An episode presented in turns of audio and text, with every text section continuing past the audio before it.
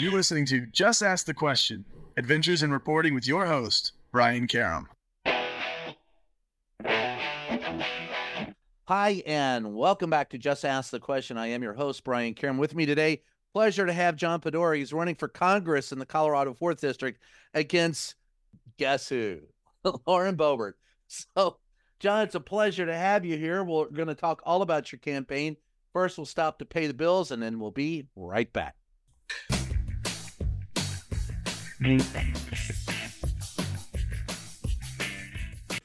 In this modern age of misinformation and deceit, Just Ask the Questions newsletter cuts through the BS and gets to the truth with Brian's in depth articles, columns, and exclusive content not released anywhere else. Get the scoop and stay in the know. Sign up for the Just Ask the Question newsletter now at substack.com slash JATQ podcast.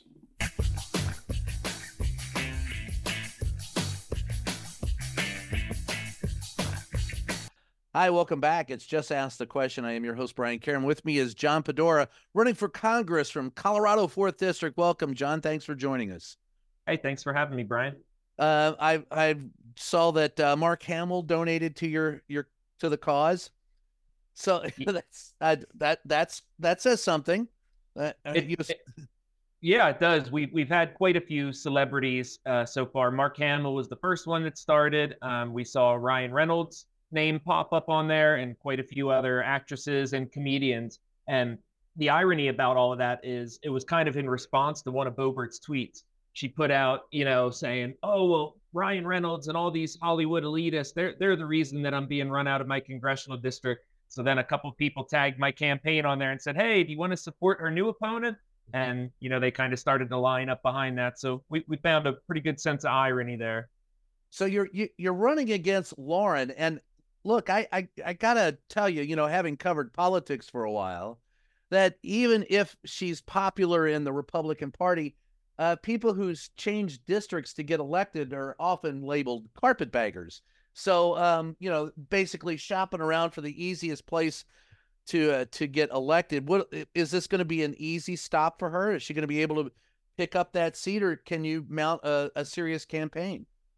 So traditionally, the Colorado's fourth congressional district is Colorado's uh, most Republican district. It's an R plus 13 district, which is rated on the Cook PVI scale. Um, but typically, Democratic candidates have lost by a, a much larger margin than that. Um, the district's made up of, I think, 46 to 47 percent unaffiliated voters.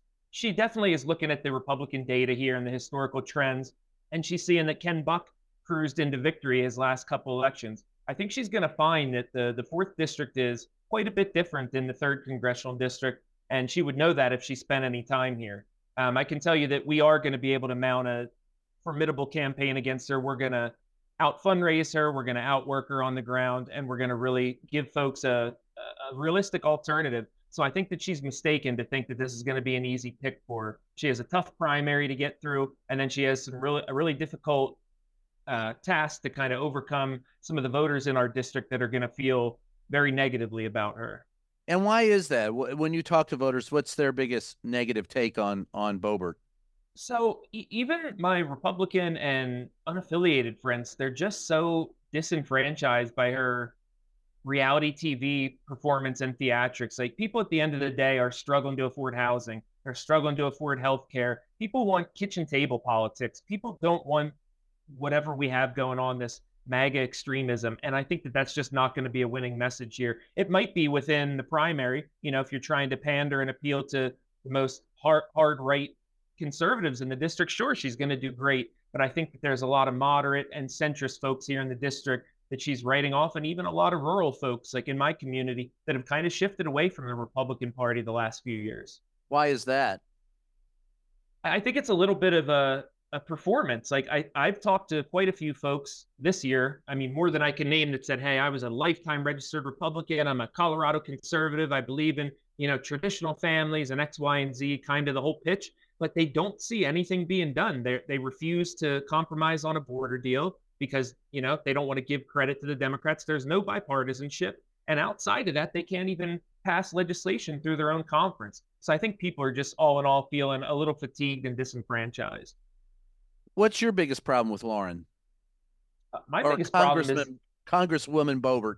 Yeah, so um, her and I are both millennials, uh, so I expect that bar to be held much higher than it is. We millennials have minimal representation in U.S. Congress, and I couldn't wait for the day when I started to see folks my age get elected. My biggest deal with her is we elected we, we elected her. We elected somebody who's done nothing. She's passed no significant legislation. She's a toxic, vile person. I mean, just look at her personal record, her criminal record, the way that she communicates to people. She disenfranchises everybody, marginalized communities. She's mean, she's nasty, and she doesn't represent our generation well at all. How do you think that? Uh, well, how, how would you? Well, let me step back a second. How would you qualify yourself? Would you call yourself a moderate, a liberal, uh, a conservative? So, I I don't like to get too fixated on labels, but I, I typically tell people that I'm a progressive Democrat or an unconventional Democrat. And the reason that I say that is because I grew up in the rural expanses of America my entire life. Um, growing up, my whole family leaned independent, or you know, my grandfather and grandparents they, they were hardcore Republican, old old school conservative. But I tell people that I don't like I don't like the terminology liberal. I don't like when people hear progressive and they say, oh, you know, John might be too progressive for this district. All I mean with that is I'm a very centrist, middle of the ground type of person, but I believe that too much in politics, we look backwards instead of forward. We need progress. We need progress on healthcare, on affordable housing, increasing the minimum wage, uh, you know, climate change mitigation through green energy investments, just common sense approaches, common sense gun safety. We, we don't need to roll things backwards. So that's typically how I define myself. Roe v. Wade. You, uh, how would you stand there? Yeah, I mean, I don't believe that any politician has the right to tell any woman, not not my wife, my daughter, my neighbors, anybody, what they can and cannot do with their own bodies. And if I'm elected, I will fight pretty hard to advocate to codify Roe versus Wade and make. You know, here in Colorado, we're pretty well protected, but I feel that we still have a duty to protect these other states that are vulnerable in red states that are just completely rolling back women's rights immigration? Yeah, immigration. So I'm actually getting ready over the next couple months to take a trip to Eagle County, Texas, to to do my Eagle first Pass? ever tour. Yep. So I'm I'm really looking forward to that because I feel that there's so much media bias and misinformation around the immigration crisis. So I'm looking forward to have an opportunity to kind of see everything firsthand and create my own independent perspective on it. I, I acknowledge that we have a porous border there's quite a few issues that we need to fix there, that there's human trafficking, that there's drug smuggling. Um, but what we need to do is offer these folks an easier path to immigration. You know, we need we need to. They just want their slice of the American dream. My my grandparents came over from Italy in the mid 1900s. They got on a boat with all of their all of their belongings and they hopped off at Ellis Island and they signed their name onto a paper and they got their temperature taken and walked off and they were you know legal immigrants. So I think the the barriers and and hurdles that we make these folks jump through today when they're just fleeing their country to protect their family, we we don't talk enough about their contribution to our economy. And I just think that we need some actual bipartisanship on this issue. We need adults to sit down in the room and finally come up with solutions. Well, I, uh, you're speaking to the choir there. I worked on the border for many years. I'll give you a, a heads up on go, read Smedley Butler. Uh, uh-huh. Have you ever you know who he is? What? Yes, I do. Marine Corps, uh, second uh, highest ranking, most decorated, second most decorated Marine Corps general who wrote a book called War is a Racket, and that goes back hundred years. Look, they don't want to solve the problem. They want to. The Republicans want to campaign on the problem. Exactly. And they have never solved it. The, it we've had problems recently on the border for the last fifty years since the uh, Mexican uh, oil economy crashed in the seventies. Um, it's but anybody who says they can build a wall for 1,950 miles has obviously a never been to the the border or b are delusionally insane because or they're both. or both because there's portions of that border like the you know the Big Bend area of Texas. It's like the Grand Canyon in the 90s. I worked for a show called America's Most Wanted, and I did a couple of stand ups when we were I was in a tunnel underneath San Diego that was probably two lanes wide and they were moving traffic. So you know and, and, thousands of dollars every minute and thousands of illegal immigrants and that you know you're not going to solve it by building a wall. They'll go under it or they'll put a you know ladder on and get over it. It's the proposal of um, that actually reagan put together with the Democrats in the early 80s, giving them a pathway to citizenship was probably the best way to do it. And I'm no Ronald Reagan fan, but you also uh, you hit a really good point there. Common sense solutions, bipartisanship. We don't see much of that in D.C. So my rant aside, how would you how would you build bipartisanship? What would you do? So that's a it's a tough battle because some folks, even if you have good ideas, when you're on the other side of the aisle or the political spectrum, they don't want to work with you because they don't want to give your party any recognition. So I, I kind of have this ability, which is why I think I'm a great candidate for for the fourth congressional district, because I have a good ability to to message and network with folks that are conservative. So I would show up in Washington and I would I'm I'm a very observant individual. So I would just observe for my first couple months and kind of put out feelers and see who who was willing to compromise on things. And I would just start by, you know, asking for friendly meetings with people and you know, sending out memos to try to build some bipartisan support. But um, I, I, think where I would be successful is if, if I'm elected to Congress, I'm going to be elected in one of the most conservative. I'll be a Democrat serving in one of the most conservative districts in America. So I have a, a, unique situation, and I just need to make sure that I cast myself and I constantly maintain independence from party leadership, and that's something that I'm willing to do. And I think that some folks on the conservative uh, spectrum would be a little more receptive to that. What's the first bill you would introduce as a congressman? Oh my gosh, that is such a tough question. I probably have a couple answers in my head that I've thought of before, and none of them are coming to me. Day one, first bill I would like to introduce. I, I think I would like to be a part of either a separate farm bill or a, a completely revamped farm bill where we pull a lot of the subsidies that we give to the corporate agricultural industry and we give to our family owned farmers and ranchers because I've spent the year chatting with folks from all over Colorado and all of the family owned farms and, and ranchers that I speak with, they're being stamped out of existence. And they've spoken with me about how the farm bill favors, you know, the wealthy corporations and not the not the little guys. And that's something that I really believe in. I'm I'm the grandson of a farmer. I grew up with my grandfather who was a hay and alfalfa farmer and a, a dairy farmer prior to that. And, and I've watched the work that these folks have put in there. And I've watched farm bill after farm bill after farm bill come out, and it just leaves them behind. So I think that that to me right now is one of the most important. There are parts of Colorado that are, uh, I mean, I've seen miles and miles on my travels in the last few years, just abandoned. Small communities shrinking, uh, family farms abandoned. Uh, there are large tracts of land in, in Kansas, western Kansas, eastern Colorado that are just uninhabited, okay. except for large machinery and and the workers that work for the corporate farms. Is that the case where you are? Hey, um, so not exactly where I am. I'm I'm about 20 minutes east of Fort Collins, so I, I kind of oh. live in the last rural expanse. If you look to the east, it's it's vast farmlands. If you look to the west, we're dealing with suburban sprawl that's basically blending into Fort Collins. But um, you, you mentioned the blight. I've driven all over eastern Colorado. You're you're right. It's everywhere. And that's another thing. These folks in rural communities, especially in Colorado, have been overlooked by both political parties for generations.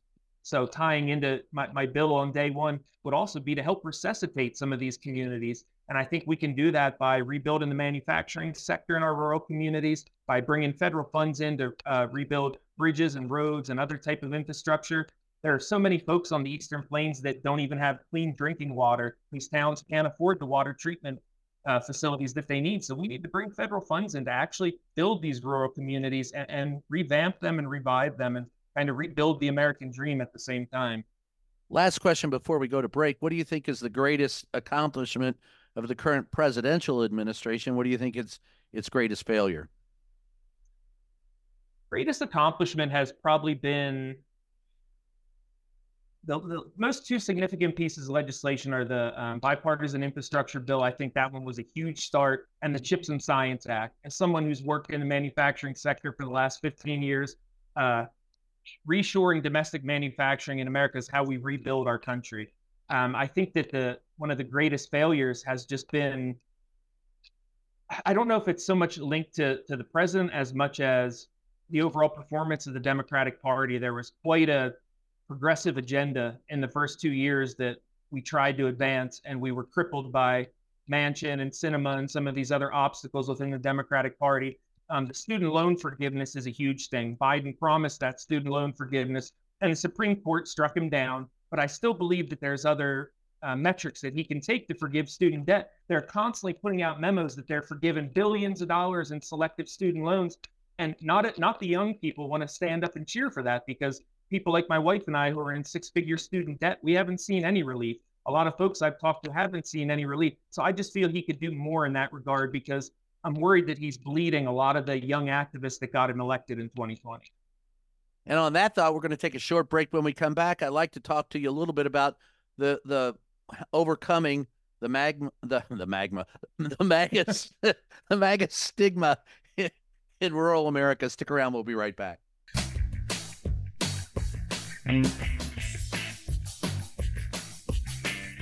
Hey, Just Ask the Question podcast listeners. If you've got a second, head on over to Twitter and follow our official page, JATQ Podcast. That's JATQ Podcast. In this modern age of misinformation and deceit, just Ask the Questions newsletter cuts through the BS and gets to the truth with Brian's in depth articles, columns, and exclusive content not found anywhere else. Get the scoop and stay in the know. Sign up for the Just Ask the Question newsletter now at substack.com slash JATQ podcast.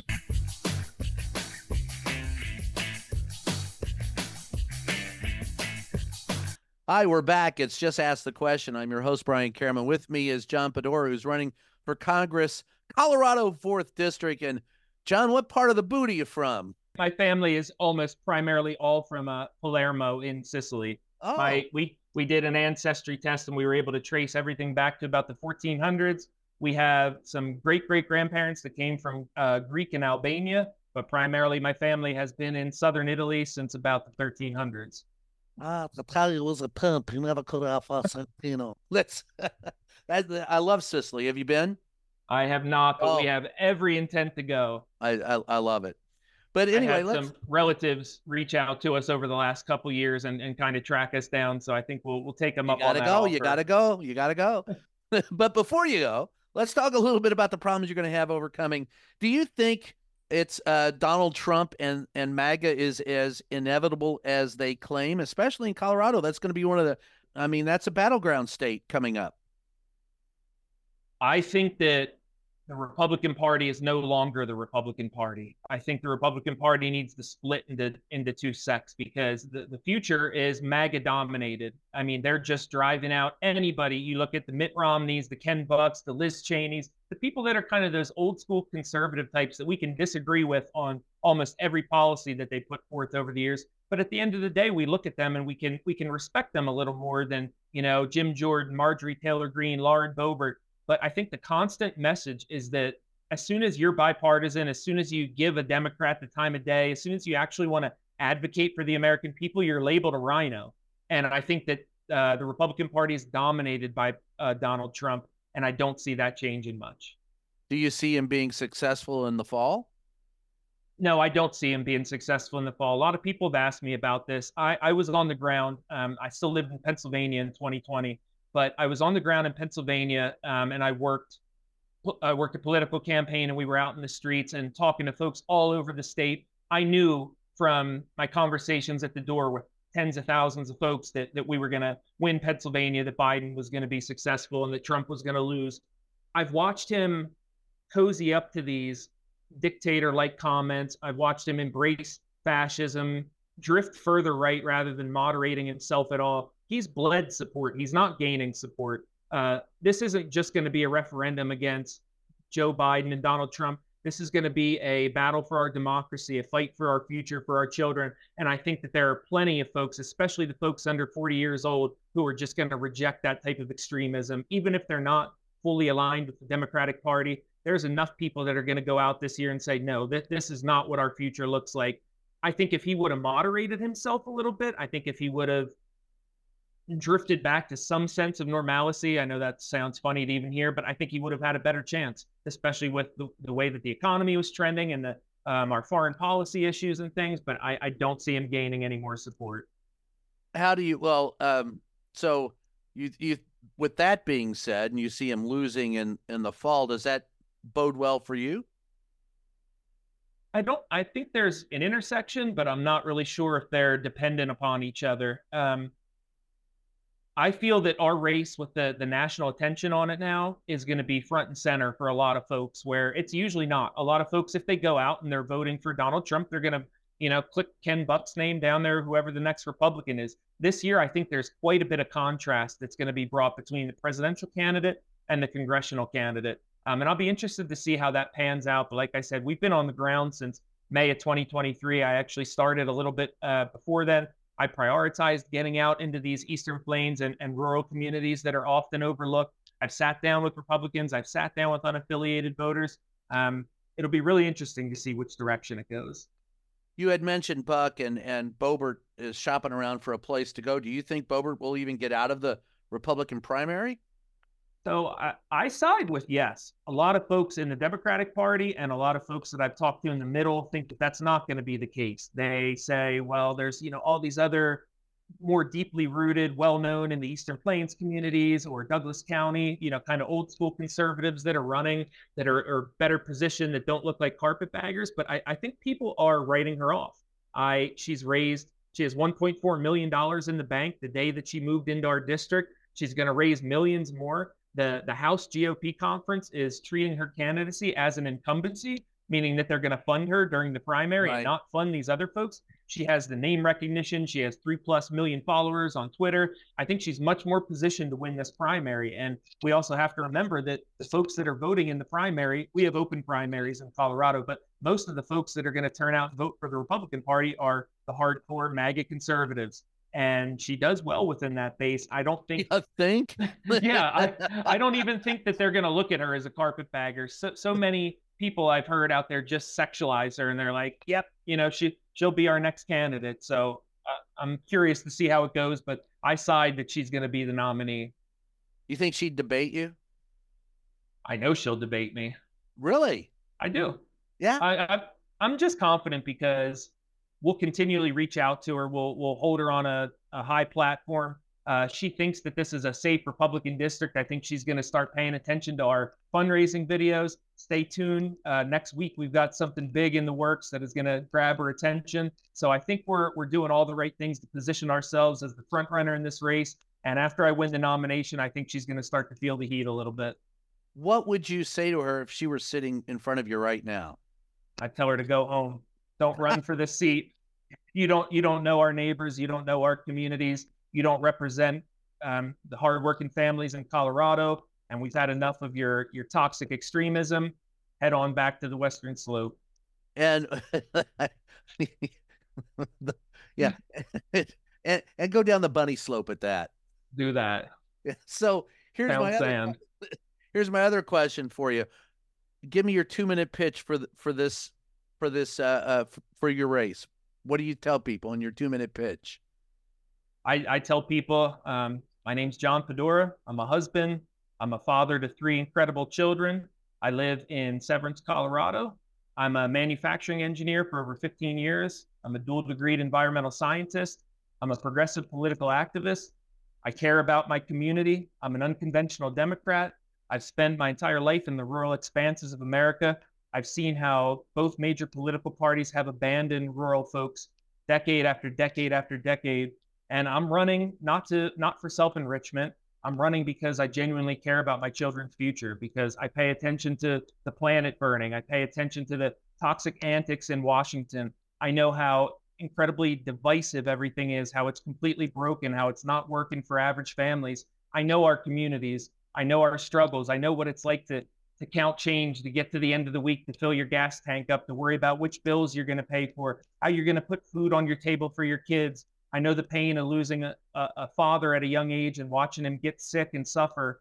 I just know people's struggles and i can connect with so many folks whether it's the farmers in rural colorado or the more white collar workers in uh, douglas county which is a wealthier county. I can bridge this divide. I can get out into the into the streets and, and do the work that people have refused to do so in the past. And that's why I think I'm the best candidate for this job. And when you talk to uh, the first time you would disagree with Democratic leadership and vote different from what the leadership wants you to vote, what would you tell them? I would tell people that I'm uh, a representative to my constituents first and a Democrat second. And are you a Democrat before you're an American?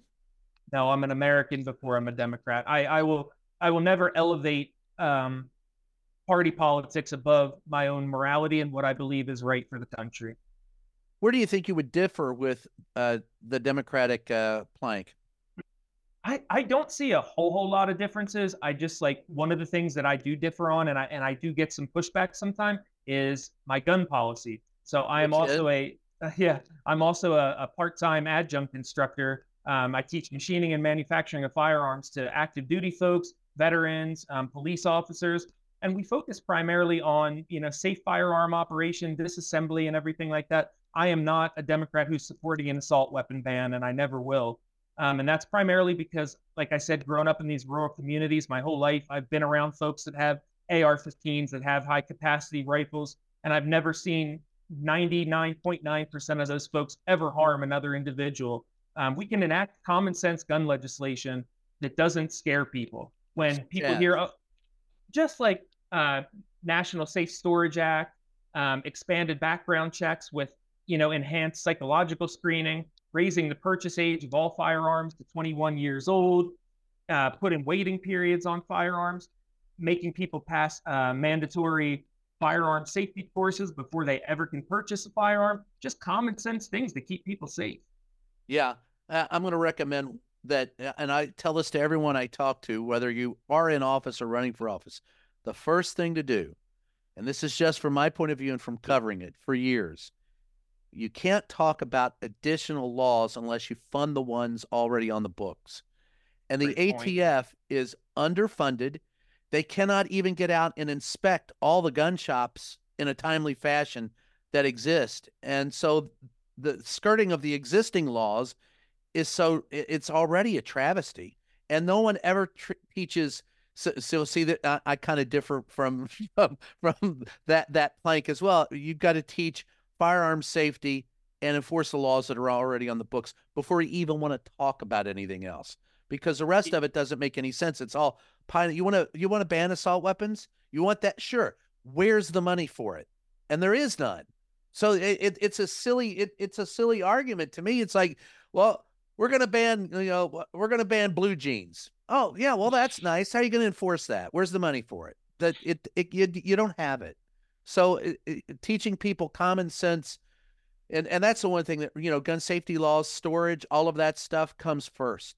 But absolutely, I, I just offer that to you as a, as no, that's a great point. I mean, you, you're right. There's I think when people see constant influx of additional laws and they already see laws on the books that aren't working how they were intended to, people lose their faith in government. And I think yep. part of our job is to restore that faith in the American people that look, the adults are back in the room. We can actually legislate and make a difference.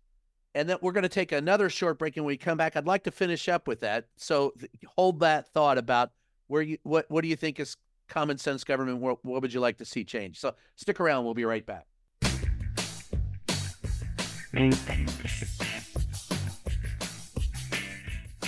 Hey, you. Yeah, you. We're talking to you, and we need your help. As you probably know, independent journalism is a vital pillar of our democracy. Like everything else, it's not free. We're asking all longtime listeners of the show to help support us by becoming a member on Patreon. For the price of a latte, you can help guard democracy. Join us today at patreon.com slash JATQ podcast to help us keep bringing you the podcast you love and the facts you deserve.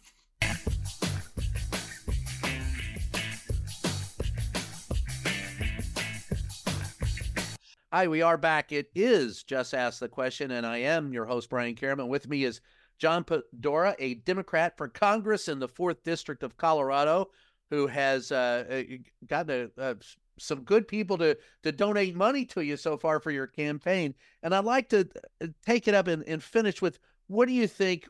What do you want to see when you say common sense government? What do you want to see out of our government to restore faith and trust in the government going forward?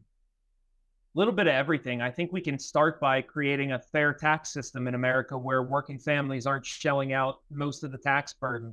Um, I would like to see the the corporate tax raised or at least reinstated to what it was prior to Trump's tax cuts that created a massive deficit in 2016. I'd like to see us actually address our immigration issues.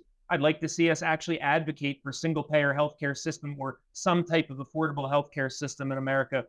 I'd like to create a, help create a country where pe- people can earn a dignified wage if they're working a full-time job, that they can afford rent, that they can afford their groceries, childcare, things like that.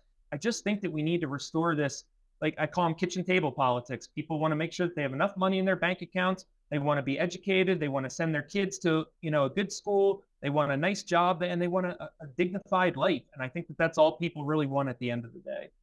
When I talk to MAGA uh, members and people who will vote conservative, extremely conservative, I don't hear much difference in what you're saying and what some of them say. Like I, I remember talking to a guy recently. He said, "I just want it the way it was back in the '50s," and I go, "What, what do you mean by that?" Because that has racial connotation, racist connotations to me. And he said, "Well," he goes, "I don't care if it's a, a man or a woman, but back in the '50s, one person in the household had to work." Uh, in order for you to pay for everything, and you could send your kids to school and send your kids to college. And he goes, now both parents are working, and you have to have a side hustle often to to make ends meet. And on that, when when you break it down, I hear the complaints from from those who are afraid and vote Trump because what they hear out of his mouth is what they are saying that they fear. But you follow me? So I, I, I totally. I, what I don't understand is the the disengagement. It, it seems like it's all divisive and it's all trigger words. Build wall, bad people, this that. Um, how would you reach those who may agree with you in spirit, but will disagree with you vehemently because you're a Democrat? Yeah, I, I think that the one thing we have to give Donald Trump credit for is he played into the populist movement here in America. He he recognized the discontent that people have with establishment politics over the last couple decades. And he was able to capture a lot of the independent voters in 2016 that, that kind of recognize that government is run by a group of elitists that don't really care about the general needs of the American people and don't really know what it's like. The, the tragedy is that a billionaire convinced average everyday folks that he actually cared about them.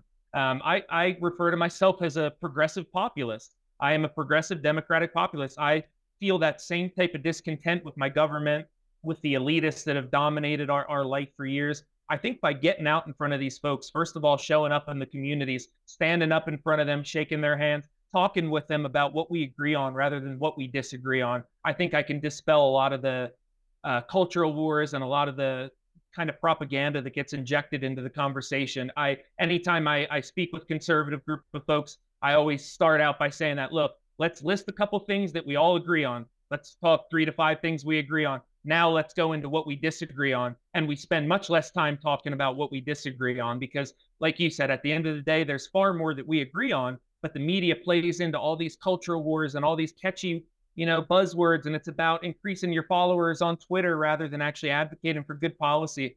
I think we just need to show up. And I think the Democratic Party has done a piss poor job um, of reaching out to these folks in rural communities, and they've kind of just written off folks and said, "Oh, well, that you know that's a plus twenty uh, Trump district." Talk to those folks. You do, or you're going to continue to bleed it red. And I hope yeah. that that's what my campaign can step in and do. All right, uh, I I I feel you on all of that, uh, and you, remember they're constituents, not fans. That's what I. Uh, Lauren Boebert and I have had words over that, but she I she usually runs away from me in Congress. I don't know why. I can imagine. yeah, but uh, yeah. Uh, so millennial. The last question I got to ask: Beatles or Stones? Stones all the way. Rock and roll. yeah, absolutely. there you go. Well, listen, John, I appreciate you being on the on the show, and uh, would love to have you back. And and as we uh, follow your campaign, and um, I'm particularly interested in oh, and uh, how it goes in in Colorado as we get closer and closer to election day. So uh, thanks for joining us. I hope you'll join us again. The name of the show is oh, anything you want to plug, John? Go ahead right now. It's your all yours.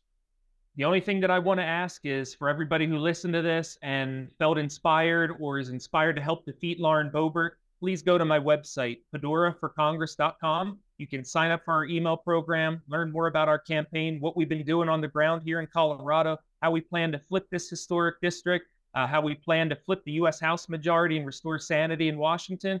And I'm not asking for any money, but I'm asking for your support. Sign up, stay engaged, and learn how you can help.